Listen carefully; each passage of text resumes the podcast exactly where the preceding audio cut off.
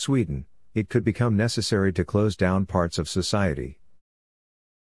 Sweden's government warns of more COVID 19 restrictions. Sweden may close its restaurants and gyms. Public Health Agency warns of a very high number of COVID 19 cases in Sweden.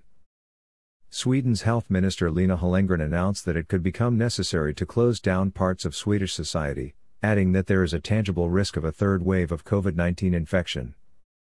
A third coronavirus wave is underway in Europe.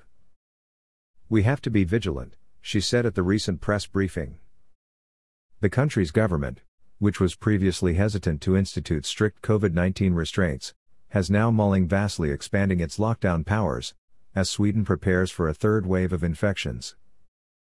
More than 19,600 nationwide new cases of COVID 19 were recorded in the latest weekly report, published by the Swedish government on February 12.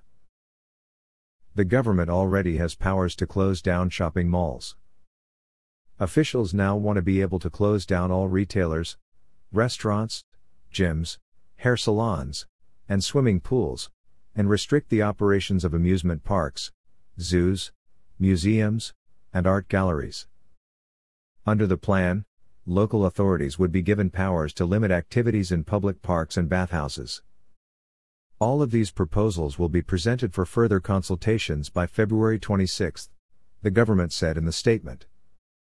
The new rules will likely come into effect on March 11, according to local media.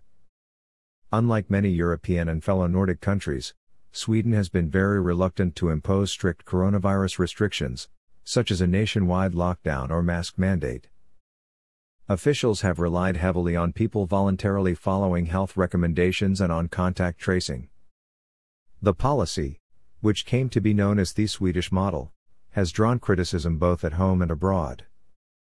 Sweden's reigning monarch, King Carl XVI Gustaf, said in December that the strategy proved to be a failure.